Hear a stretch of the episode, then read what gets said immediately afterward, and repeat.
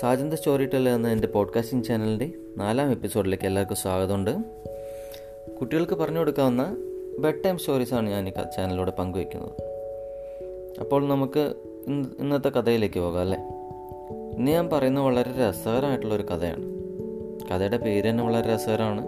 മാത്തപ്പനെ തോൽപ്പിക്കാനാകില്ല മക്കളെ എന്നാണ് ഞാൻ ഈ കഥയ്ക്ക് പേരിട്ടിരിക്കുന്നത്.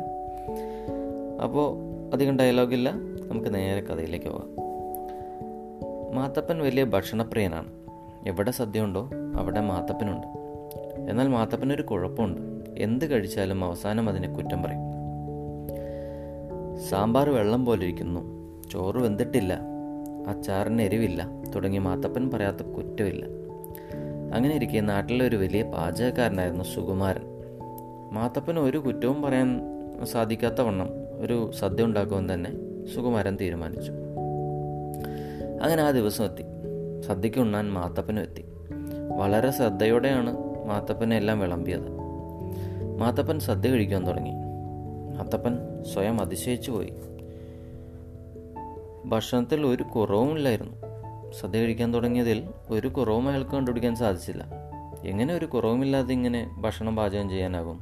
തന്റെ ജീവിതത്തിൽ ആദ്യമായാണ് മാത്തപ്പൻ ഒരു കുറവും പറയാൻ സാധിക്കാത്ത വണ്ണം ഭക്ഷണം കഴിക്കുന്നത്. പക്ഷേ മാത്തപ്പൻ തോറ്റു കൊടുക്കാൻ തയ്യാറായിരുന്നില്ല. ഒരു കുറ്റവും പറഞ്ഞില്ലെങ്കിൽ അയാൾക്ക് ഒരു സമാധാനം ഉണ്ടാവില്ല തന്നെ മാത്തപ്പൻ ഒരു ബുദ്ധി തോന്നി. മാത്തപ്പൻ തൊട്ടടുത്തിരുന്ന ആളുടെ ചെവിയിൽ പറഞ്ഞു സാമ്പാറിൽ ഉപ്പ് കുറക്റ്റാണെന്ന്.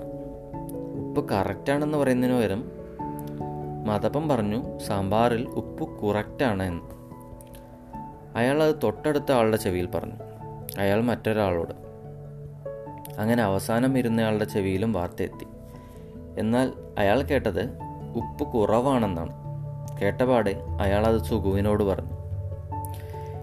ഇത് കേട്ട കേട്ടതും സുഗു എന്ത് ചെയ്തു? സുഗു സാമ്പാറിൽ കുറച്ച് ഉപ്പ് എടുത്തിട്ടു.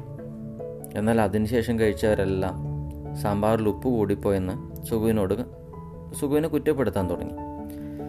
ഇതെല്ലാം കേട്ട് സുഖു വിഷമിച്ച് നിൽക്കുമ്പോൾ മാത്തപ്പൻ ഉറക്കെ ഒരു ഏമ്പക്കവും വിട്ട് ചിരിച്ചുകൊണ്ട് സുഖുവിനോട് പറഞ്ഞു മാത്തപ്പനെ തോൽപ്പിക്കാനാവില്ല മക്കളെ എന്ന്. അപ്പോൾ ഇതാണ് കഥ. കഥ രസകരമായി എന്ന് കരുതട്ടെ. കഥ ഇഷ്ടമെങ്കിൽ വീട്ടിലെ കുട്ടികൾക്ക് പറഞ്ഞു കൊടുക്കുക. അല്ലെങ്കിൽ അവർക്ക് കേൾപ്പിച്ചു കൊടുക്കുക. ഈ കഥയെക്കുറിച്ചുള്ള അഭിപ്രായങ്ങൾ കമന്റിൽ രേഖപ്പെടുത്തുക. ഫേവറേറ്റ് കൊടുക്കുക. ഷെയർ ചെയ്യുക.